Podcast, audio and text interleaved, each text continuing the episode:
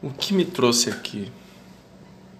O que traz qualquer pessoa a esse ponto, se não o reconhecimento de que estamos no fundo do poço.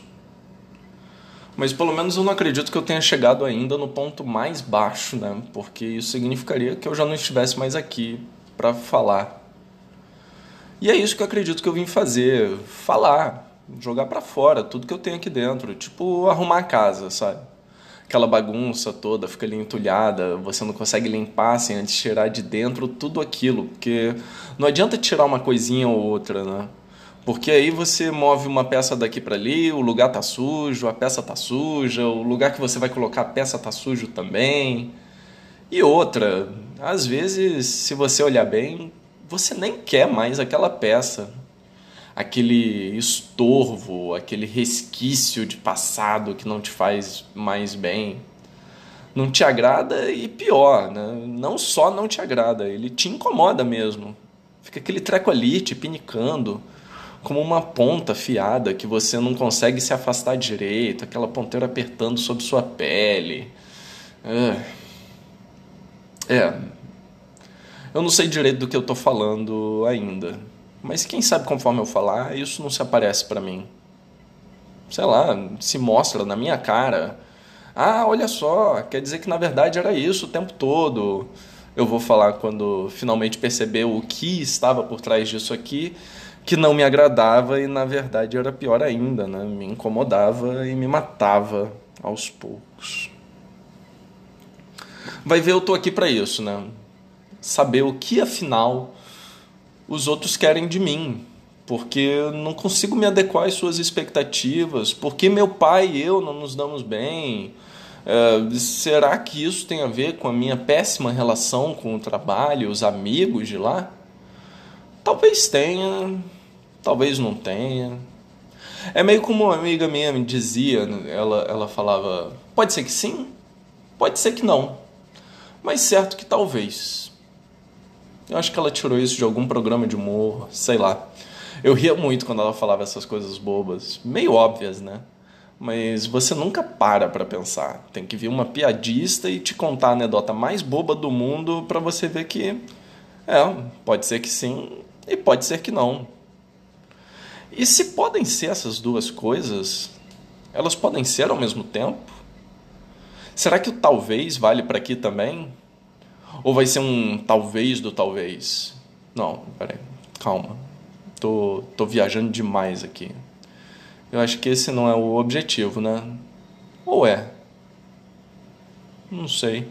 Nunca fiz isso. Talvez eu devesse falar mais então do, do meu presente, dos meus anseios para o futuro, sei lá o que vim fazer aqui. Não sei se eu tô com isso construindo algo ou destruindo na tentativa de arrumar a casa, eu só acho que eu não posso ficar então desesperado e demolir a própria casa com toda a tralha dentro. E ainda bem que é uma casa, porque se eu demolisse um apartamento ia ferrar com a vida de muita gente mais, imagina. Mas não, não. Foi, foi justamente para não demolir a casa, não acabar comigo mesmo que eu venho aqui.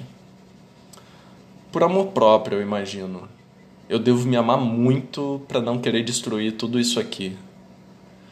Mas será que ao fazer isso eu não estou também destruindo um pouco de mim? Não sei, eu só sei que eu não quero tomar remédio e ter a certeza que sim. Que, que eu vou estar sim destruindo a mim mesmo. Eu não gosto de psicotrópico e eu não vou voltar para isso aí, não. Não mesmo. Mas. Parece então que eu tenho uma queixa, né? Não sei. Parece que, que eu, eu tenho uma questão. Eu quero ser aceito. Eu quero ter amigos de verdade. Eu queria ser melhor para eles, mas eu nunca sou bom o bastante. E eu fico aqui pensando muito no. Porra, por quê? Uh. Quanto tempo eu levo falando essas besteiras, né? Mas sabe, eu nessa de ficar me questionando o porquê das coisas, acabo de perceber uma coisa. Que eu jogo a culpa, as mazelas do mundo que me atinge, de volta para as minhas costas. Essa culpa que a gente que a gente sente, porra, Isso não é nada saudável. Culpa quase que religiosa, né? Por que, que eu estou me responsabilizando pela não aceitação dos outros? Por que, que eu me responsabilizo pelo fato do meu pai não gostar de mim? É lógico que eu quero atenção. Faz bem ser gostado. Se sentir querido e. E é uma merda que aparentemente, ao eu me fazer tão presente para as pessoas, isso acabe por afastá-las mais e mais de mim. Então é isso? Quer dizer que o problema sou eu? Ah, vai se foder, porra. O problema sou eu? Eu? Eu tô sempre lá para ajudar quando preciso de ajuda. O dia mesmo eu deixei de ir almoçar para ficar explicando para um colega de trabalho como fazia as coisas do jeito certo. Mas o cara vai na onda dos outros, acabou de chegar e já fica nessa de fazer merda no serviço. Depois ele vai se fuder e fica, eh, mas por que isso aconteceu comigo e tal e tal? Ah, aconteceu por sua culpa, minha que não é, porra. Eu tentei ajudar, mas esse pessoal é muito escroto, cara. Fazem só pra zoar com a minha cara. Mas o trabalho tem que ser feito do jeito certo, senão dá merda. E no que deu afinal? Merda, seu otário. Aí a culpa é minha. Mas nem a pau que a culpa é minha. Eu fiz direito meu serviço. Deixei até de almoçar para ajudar a fazer direito o teu serviço também, ô babaca. Então não vou ficar me cobrando coisa nenhuma, porque eu não tenho culpa de porra nenhuma nessa história. E. Caralho. E agora eu tô aqui me sentindo super merda, né? Como isso faz mal?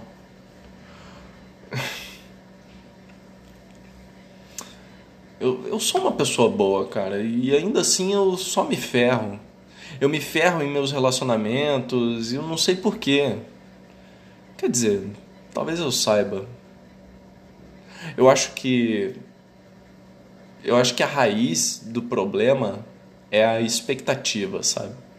Quando eu invisto em algo ou alguém, eu invisto por causa da expectativa que eu deposito nessa coisa ou, ou pessoa. Muitas pessoas, ao terem suas expectativas frustradas, simplesmente param então de investir nisso. Não, mas não eu. Eu insisto, eu persevero. Quem acredita sempre alcança uma ova, Renato. Uma ova. Que eu tô aqui me fudendo, acreditando e alcançando porra nenhuma. Talvez então devesse voltar a me preocupar com livros, filmes, jogos, quadrinhos, desenhos, música, sei lá, qualquer merda que me distraia, que não me faça pensar então nos problemas da minha vida. E aí vão falar para mim, o nome disso é fuga. É, eu, eu sei, pode, pode ser que eu esteja fugindo, mas eu fujo consciente disso. E eu escolho os mundos para onde eu quero ir. Se a fantasia medieval, futurista, se a ficção mesmo, ou a realidade de outros. Não. Me prender, talvez, a uma boa biografia. Mas de verdade, e não simplesmente dizer né, que eu gosto de ler biografia. Isso é muito fácil. Uma que, que me vem à cabeça agora, por exemplo, é a Tete a Tete que conta a história do Sartre e da Beauvoir. Né?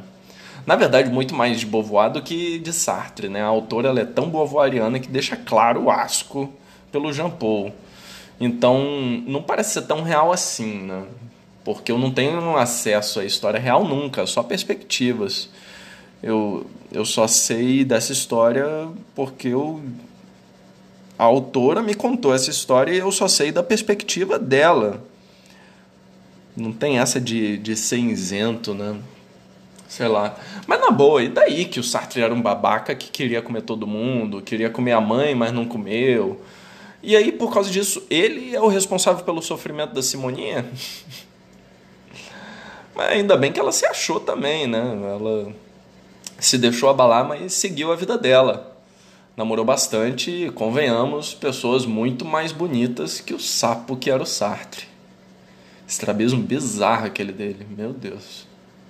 Impossível saber para onde ele estava olhando, né? Eu acho que essa era a arma dele, tipo o gato que come o peixe olhando para o rato. Ele fazia as coisas olhando para outras duas ou três, ou sei lá quantas ele conseguia ver ao mesmo tempo com aquela cara dele. Mas vai ver por poder ver de um só ângulo poder ver as coisas por mais de um, o tornasse tão mais observador. Não. Ele viu que ninguém mais conseguia, porque naturalmente ele já estava olhando ali a coisa múltipla. E eu. Pô, eu sou um merda. Eu vejo preto no branco, nem tanto assim. Eu vejo níveis de cinza, mas ainda nenhuma cor.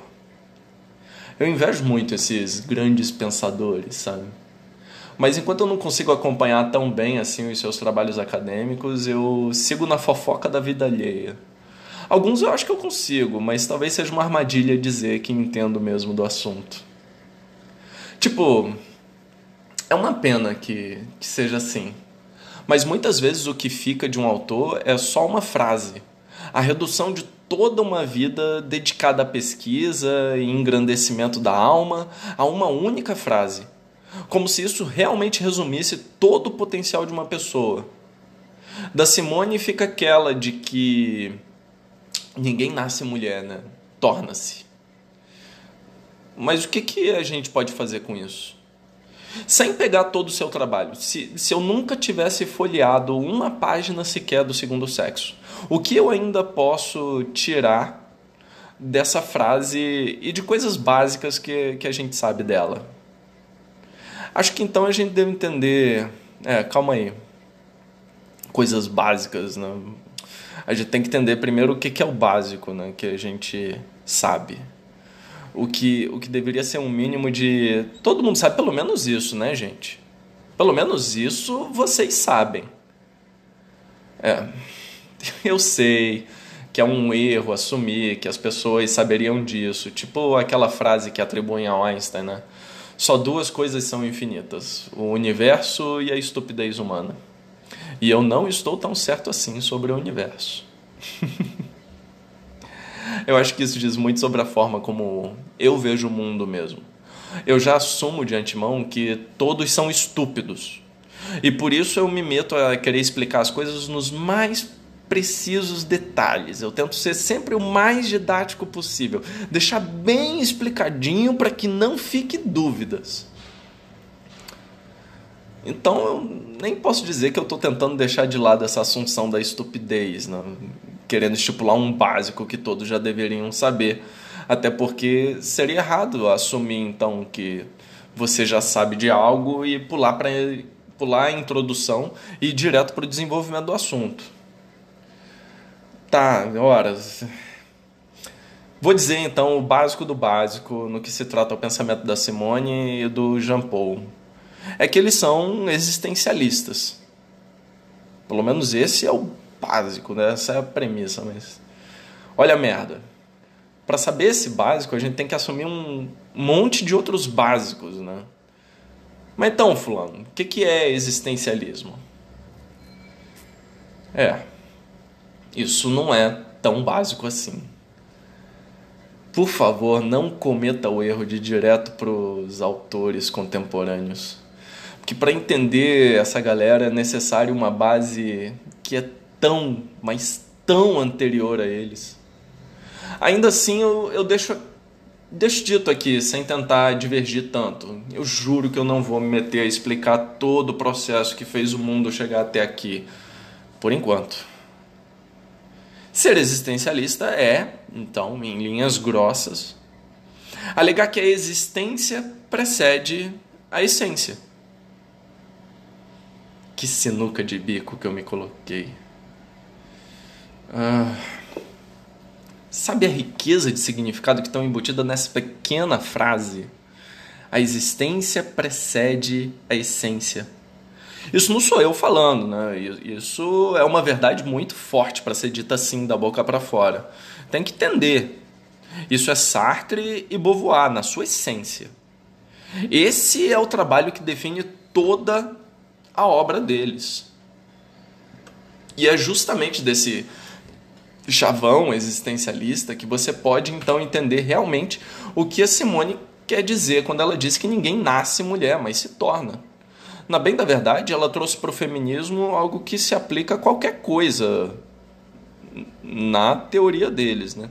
Já que nada tem uma essência inata, então nada surge já como a coisa ela mesma. Mas a partir de interações com o mundo, essa coisa ganha significado. É a existência da coisa ditando a sua essência. O problema é que a gente não veio para esse mundo no estágio zero da coisa. O mundo já estava aqui muito antes da gente e coisas similares já tinham então seu significado designado por terceiros. Por isso, impõe a você ser desse ou daquele jeito, conforme a sociedade sempre tendeu a tratar coisas similares a você desse ou daquele jeito. Sócrates é o, é o autor dessa pegadinha na qual a gente está preso até hoje. Né? Me defina tal coisa. Ele dizia para os seus interlocutores. E sempre que ganhava uma definição, ele respondia frustrado: ah, mas você só está me dando um exemplo da coisa e não me dizendo que a coisa é em si. Aí vem o estrábico, lógico, querendo fugir da anedota, e entrega essa pérola existencial. Né? Nada nasce já com o seu em si definido. Mas ao longo de sua vida, essa essência vai se desenvolvendo. E ainda bem que assim o é, se realmente for assim. Né? Porque imagina, não, melhor que imaginar. Tem um desenho chamado Rick Morty, do Adult Swim, que é meio uma paródia espacial futurista, onde conta as aventuras do Doc Brown com seu neto Marty McFly. O Rick, ele é um gênio, cara. Ele, ele é um cara que já sacou tudo da vida, do universo e tudo mais. Ele sacou o suficiente até para, infelizmente, descobrir então a sua essência. Tem um episódio que, bem no começo, ele cria um robô com uma inteligência artificial que era consciente da sua própria existência. É, em busca para o sentido da sua própria vida, o robô se dirige ao seu construtor, o ser que ele dotou de vida, e pergunta a ele, né? Criador, qual é o meu propósito? Eis que Deus responde com toda a sua basófia simplória: Você passa manteiga e o robô, numa crise existencial, vê todo o seu, seu potencial limitado a uma mera ação: passar manteiga para o seu Deus, seu Senhor, seu Mestre. O que me faz lembrar de, de uma outra frase, né? agora de Sartre, que é: O homem está condenado a ser livre. Eu preciso dizer que ele era ateu? Para Sartre não havia Deus. Talvez para você haja, para mim eu não sei. Pode ser que sim, pode ser que não, né? Mas então, é, segundo esse cara, a gente está numa situação bem diferente dos personagens do desenho animado. Lembra que ele é existencialista. Então, a gente não tem uma tarefa já pré-definida que a gente deve fazer para ele não tem essa de fazer uma coisa assim ou assado de antemão. Para ele o homem não tem que porra nenhuma. A gente que escolhe ter que. Somos prisioneiros de nossa própria liberdade. Não podemos fazer nada quanto a isso e odiamos isso. O homem ele não quer ser livre. Ser livre dá muito trabalho, requer muitas responsabilidades preferiam ser mandados mesmo, jogar pro mandante e as responsabilidades das merdas que fizemos, amando dele, lógico. Então escolhemos ser submissos. Estar aprisionados a certas coisas ainda é, em última instância, uma escolha nossa e de ninguém mais além de nós mesmos. E isso pode ser tanto um problema como uma solução um problema porque os filósofos existencialistas estão querendo dar um banho de água fria em séculos, que são milênios de tradição religiosa. Né? Nunca vão conseguir. A religião está aí até hoje. Alguns dizem que é até mais forte que no século passado. Talvez o auge da era secular. Né? Mas também uma benção, porque agora, mais do que nunca, o homem, ao reconhecer a sua liberdade, ele não se prende a respostas fixadas por terceiros para lhe dizer quem ele é e o que ele deve fazer. É, é, eu sei que eu disse que não gostamos disso, gostamos de ser mandados para não nos responsabilizarmos e tal e tal. Se responsabilizar é uma merda, lidar com os próprios vacilos incomoda muito, mas na boa. eu não acho isso de todo ruim. Eu acho que dá para resumir mais ainda o pensamento ao dizer, no fundo, que a vida não tem sentido. E aí, como isso te faz sentir? Se um cara grita na calçada isso, as pessoas só vão olhar estranho, né? curvar o pescoço pensar, Ih, esse cara tá maluco. Mas sério, pare e pensa nisso. A vida não faz sentido. E se você acha maluco isso, me diz então, qual o sentido da vida? Mas toma cuidado, viu? Porque quando ele dá sentido para a vida do robozinho, o Rick acabou por delimitar tudo o que ele podia ser. Se a vida não tem sentido, estamos salvos então de uma vida pequena e mesmo que com significado, com um significado pequeno, frustrante. Se a vida não tem sentido, a gente está livre para dar sentido a ela conforme vivemos a nossa própria vida. Olha que bênção.